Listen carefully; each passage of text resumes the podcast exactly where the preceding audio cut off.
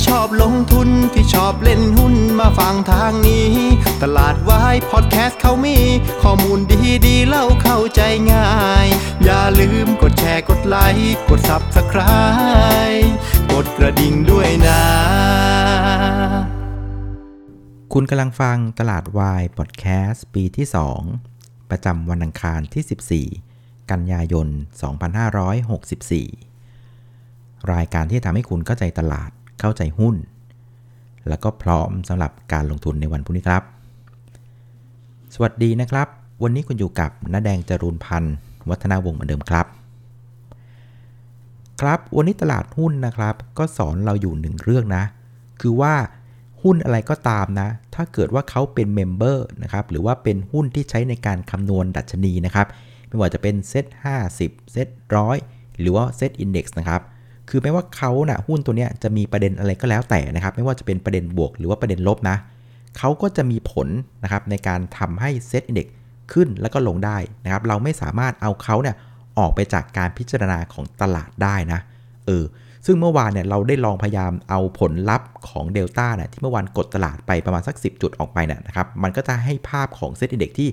ถือว่าดูโอเคนะในภาพของแท่งเทียนนะครับ แต่อย่างที่บอกคือ ถ้าเกิดเดลต้าเนี่ยยังเป็นเมมเบอร์นะครับของเซตอินดี x ของเซต50 ของเซตร้อยนะครับ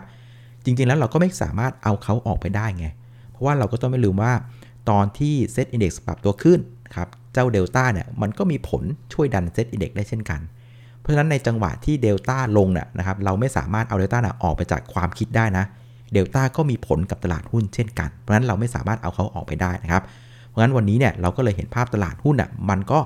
ไปต่อไม่ไหว นะครับวันนี้ก็ปรับตัวลงอีก 10 จุดนะครับปิดที่ 1,624 จุดนะครับก็ปรับตัวลงประมาณสัก 0.6%นะครับซึ่งเป็นการเคลื่อนไหวที่ underperform จากเพื่อนๆนะฮะวันนี้เอเชียโดยเฉลี่ยติดลบ 0.2%แล้วก็อาเซียนน่ะติดลบกันอยู่ประมาณสัก 0.3%นะครับคราวนี้ประเด็นที่ทำให้ตลาดหุ้นบ้านเราวันนี้เนี่ยแพ้เพื่อนๆบ้านนะครับทั้งๆทที่ในตอนเช้าต้องบอกว่าเรามีข่าวที่ดีมากนะครับ คือเรื่องของโควิด -19 ตัวเลขผู้ติดเชื้อน่ะก็ลงมาอยู่ระดับ 11,786 ราย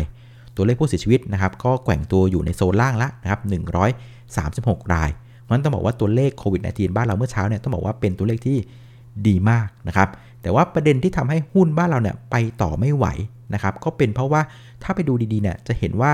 หุ้นที่เคยเป็นผู้นำตลาดหุ้นนะในช่วงก่อนที่ผ่านมานะครับ วันนี้ มันปรับมือพร้อมใจกันลงนะกระโดดลงเหวพร้อมกันเลยนะครับไม่ว่าจะเป็นตัวของ Delta ติดลบไป 10%นะครับ InTouch ติดลบไป 6% Advance ติดลบ 2% g u f Energy ติดลบ 2%แล้วก็ Macro เนี่ยติดลบไป 6%นะครับเราลองเอาหุ้นทั้ง 5 ตัวเนี่ยจับมัดรวมกันนะก็จะพบว่าทั้ง 5 ตัวเนี่ยนะครับกดตลาดไปถึง 11 จุดเออนั่นหมายความว่าวันนี้ตลาดติดลบกัน 10 จุดเนี่ยนะครับ เป็นผลของไอ้5ตัวเนี้ย5ตัวเนี้ยต้องถึง 11 จุดไง แปลว่าที่เหลือเนี่ยก็ช่วยกันพยุงตลาดกัน แต่ก็พยุงกันไม่ไหวนะครับ คราวนี้ประเด็นที่ทำให้หุ้นขนาดใหญ่นะเริ่มเรียกว่าถูกแรงเทขายนะครับ เท่าที่เช็คดูนะ ก็ไม่ได้มีประเด็นในเรื่องของส่วนตัวนะ แต่มันเป็นในลักษณะที่เรียกว่าคล้ายๆ กับ policy risk นะครับ ก็คือเรื่องเนี่ยมันสืบต่อเนื่องมาจากเมื่อวานนะครับ ที่เราให้ฟังว่า ตลาดหลักทรัพย์เองเนี่ยกำลังต้องเร่งพิจารณาเกณฑ์นะครับในการคำนวณเอาหุ้นเข้าเอาหุ้นออกนะครับของเซ็ต50เซ็ตร้อยเพราะว่าในรอบที่จะต้องอมีการเปิดเผยนะหุ้นเข้าออกเนี่ยนะครับมันจะต้องทำกันประมาณภายในเดือนกลางเดือนธันวานะครับ ส่วนการคำนวณน่ยจะต้องคำนวณกันจนถึงเดือนพฤศจิกานะครับ เพื่อนะครับให้วันที่ 1 มกราปีหน้านะครับ มันจะมีหุ้นชุดใหม่ละ ที่ใช้ในการคำนวณเซต50เซตร้อย นะครับซึ่งวันนี้เราอยู่ที่กลางเดือนกันยาละ เวลามันก็บีบเข้าไปทุกที ซึ่งนะครับในเชิงของหน้าข่าวเนี่ยมันก็มีข่าวออกมาในลักษณะว่าตลาดหลักทรัพย์เองเนี่ยก็กำลังพิจารณาในหลาย ๆ มุมมองครับที่จะทำให้เรื่องของการคำนวณดัชนีเนี่ยมันมันมันมันสมบูรณ์แบบมากขึ้นครับจากที่ช่วงก่อนหน้าเนี่ยมันก็มีจุดอ่อนของมันนะครับซึ่งทำให้การเกิดการผันผวนนะครับในเชิงของดัชนีได้นะครับ ซึ่งก็บอกว่าตลาดหลักทรัพย์เองเนี่ยก็ตอนนี้กำลังพิจารณาอยู่หลาย ๆ เกณฑ์ร่วมกัน ไม่ว่าจะเป็นเรื่องของ free float นะครับเรื่องของการเคลื่อนไหวราคาหุ้นที่ผิดปกติ เรื่องของมูลค่าการซื้อขายที่รุนแรงเกินกว่าเหตุนะครับรวมไปถึงการเรื่องของการติด cash balance ระดับ 1 2 3 อะไรก็น่าจะมีผลด้วยนะครับ เพราะฉะนั้นหลาย ๆ เกณฑ์เนี่ยมันถูกหยิบยกขึ้นมาพูดคุยกัน แต่ว่ามันยังไม่ได้ข้อสรุปนะครับ ซึ่งพอนี้เราหันไปดูไอ้หุ้นใหญ่ ๆ ต่าง ๆ ที่เป็นตัวที่พาตลาดขึ้นมานะ คือหลาย ๆ ตัวก็ต้องยอมรับว่ามันก็มีแผลที่เกี่ยวเนื่องกับประเด็นที่ได้กล่าวไปเมื่อสักครู่นึกออกไหมฉะนั้นมันก็อาจจะเป็นไปได้ว่านักทุนสถาบันหรือนักทุนต่างชาติเองก็เริ่มรู้สึกว่าเฮ้ยมันเริ่มมีความเสี่ยงละ ไม่รู้ว่าไอ้หุ้นที่เราถืออยู่วันเนี้ยสุดท้ายมันจะกระเด็นออกจากเซ็ต50หรือเปล่านะอันนี้มันเป็นความเสี่ยงที่มันเกิดขึ้นนะครับแล้วมันมีอันโนนค่อนข้างเยอะ แล้วมันก็ยังไม่ได้ข้อสรุป มันก็อาจจะเป็นเหตุผลให้นักทุนเนี่ยเริ่มมีการขายทำลายหุ้นขนาดใหญ่พวกนี้ลงมาก่อนดีกว่าไหมนะครับ เพื่อเรียกว่า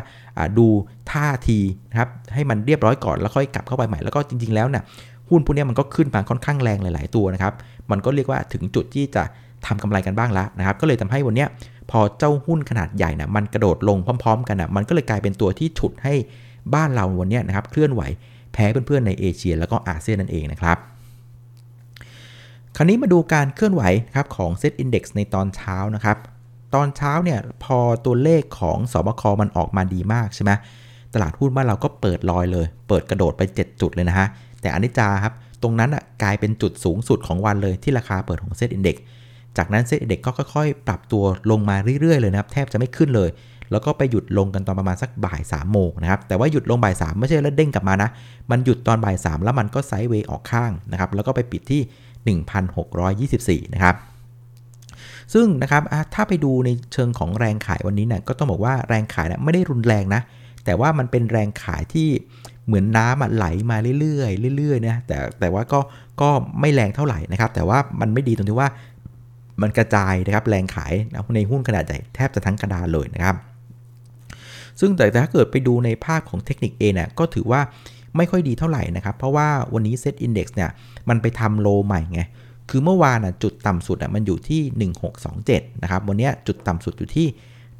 1622 นะครับ เพราะฉะนั้นในเชิงของการเทรดระยะสั้นเก็งกำไรเนี่ยนะครับ เวลาตลาดหุ้นมันทำ low ใหม่เมื่อเทียบกับเมื่อวานเนี่ย มันก็เป็นสัญญาณที่ไม่ค่อยดีละนะครับคราวนี้พอไปดูภาพใหญ่มากขึ้นนะครับ ไปดูในภาพของแท่งเทียนอะ มันก็ดูไม่ค่อยสวยเท่าไหร่นะครับ อย่างที่ผมเคยเล่าให้ฟังคือแท่งเทียนอะมันสามารถบอกอะไรได้ค่อนข้างเยอะ ซึ่งวันนี้ SET Index เนี่ยภาพของแท่งเทียนอะมันเป็นแท่งเทียนสีแดงขนาดใหญ่ แทบจะปิดเต็มแท่งเลยนะครับอย่างกับเทียนพรรษานะครับซึ่งอันนี้มันหมายความว่าแรงขายนะครับมันมากกว่าแรงซื้อค่อนข้างมากนะครับเวลาแรงขายมันมากกว่าแรงซื้อมากๆเนี่ยมันจะเป็นแท่งเทียนสีแดงใหญ่ ๆ แบบนี้แหละ แล้วก็ปิดเรียกว่าเต็มแท่งนะครับด้านล่างเนี่ยอันนี้เป็นเป็นสัญญาณที่ไม่ค่อยดีนะครับแปลว่าแรงขายยังมีอยู่ค่อนข้าง เยอะมากเลยนะครับ เพราะฉะนั้นเราจึงเห็นว่าจังหวะตอนที่มันหลุดนะหนึ่งหกสองเจ็ดที่เป็นโลของเมื่อวาน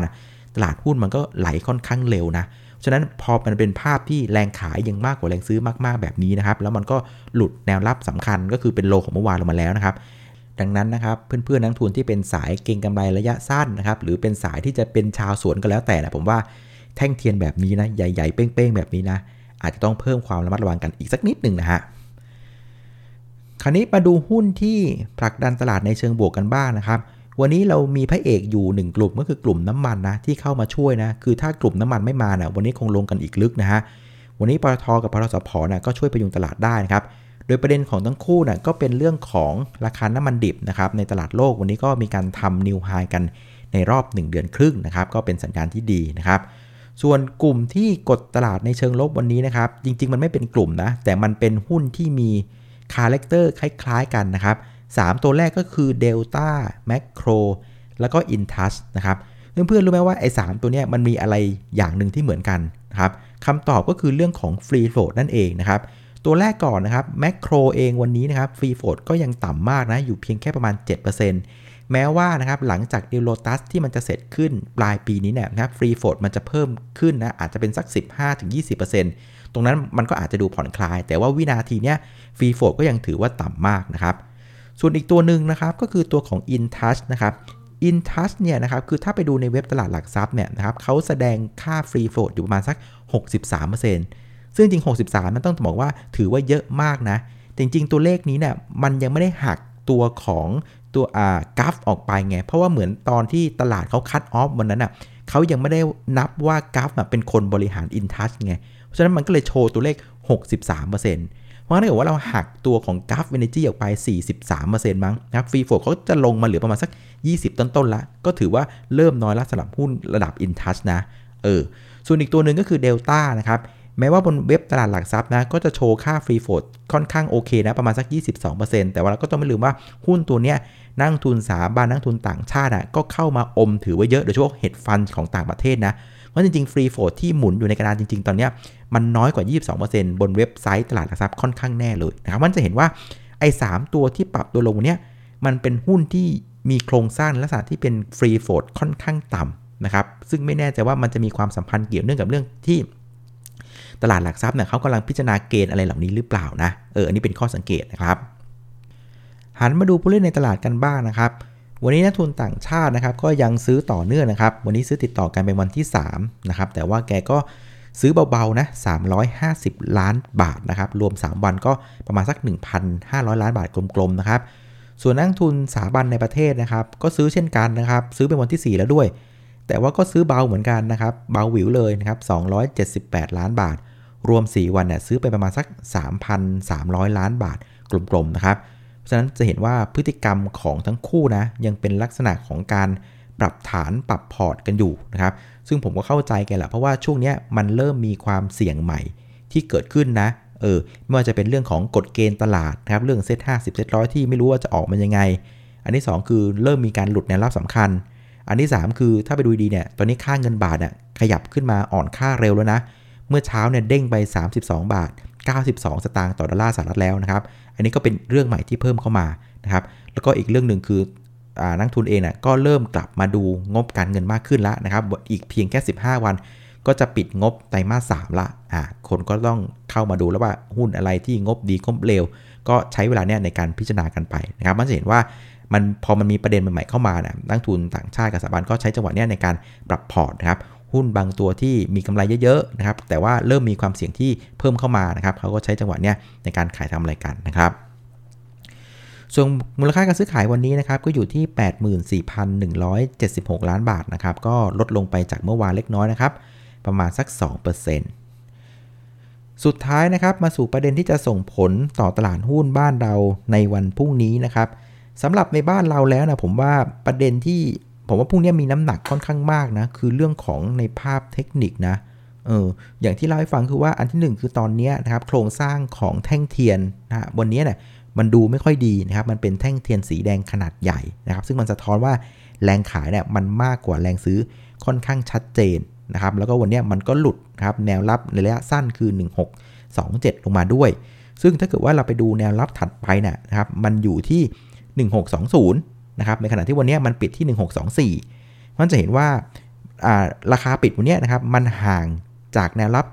ถัดไปก็คือเป็นโลของวันศุกร์เพียงแค่ประมาณ 4 จุดนะครับเพราะฉะนั้นโอกาสที่มันจะลงไปทดสอบหรือจะหลุดหรือจะเด้งตรงนั้นน่ะมันก็มีความเป็นไปได้ค่อนข้างสูงนะเออเพราะงั้นต้องระมัดระวังนะครับ และอีกจุดหนึ่งที่ยังแอบเสียวอยู่นะครับ มันเปิดแกลบทิ้งไว้ที่ 1,615 นะ มันก็กวักมือไหวๆลงไปอีกนะครับ ซึ่งตรงนั้นอะมันเป็น runaway gap นะครับ ก็มีโอกาสที่เซตเนี่ยจะลงไปปิดได้เช่นกัน ในขณะที่พฤติกรรมของนักทุนสาบ้านนักทุนต่างชาติอะวันนี้แม้ว่าจะซื้อนะ แต่แกก็ซื้อแบบเบามากเลย ฉะนั้นมันก็ไม่มีน้ำหนักที่จะพาเซตกลับขึ้นไปแรงๆได้นะ มันยังมีความเสี่ยงอยู่นะครับ เพราะฉะนั้นนะครับบนลักษณะของแท่งเทียนแบบนี้นะครับ บนลักษณะของแนวรับที่มันอยู่ใกล้ ๆ แบบนี้ แล้วมี gap ลอยอยู่ข้างล่าง แถมนักลงทุนต่างชาติกับสถาบันดูไม่ค่อยเต็มใจซื้อหนักๆเท่าไหร่นะ ผมคิดว่าเราอาจจะเฝ้าดูกันอีกสักวัน 2 วันนะ ผมว่าก็ก็ไม่น่าจะเสียหายอะไรนะครับรอให้มันเกิดเทรนด์ชัดๆนะฮะหรือว่ามัน confirm เรื่องของการปรับฐานหรือการกลับตัวนะเราค่อยกลับไปตะลุมบอนกันอีกรอบหนึ่งก็น่าจะยังทันอยู่นะฮะ เอาละครับ วันนี้ก็ประมาณนี้ละกันนะครับสำหรับรายการตลาดวายพอดแคสต์นะครับ ขอบคุณอีกครั้งสำหรับการติดตามกดไลค์กดแชร์แล้วก็แนะนำรายการให้นะครับ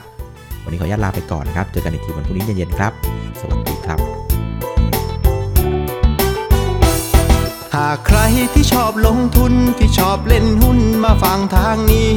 ตลาดวายพอดแคสต์เขามี ข้อมูลดีดีเล่าเข้าใจง่าย อย่าลืมกดแชร์กดไลค์กด Subscribe กดกระดิ่งด้วยนะ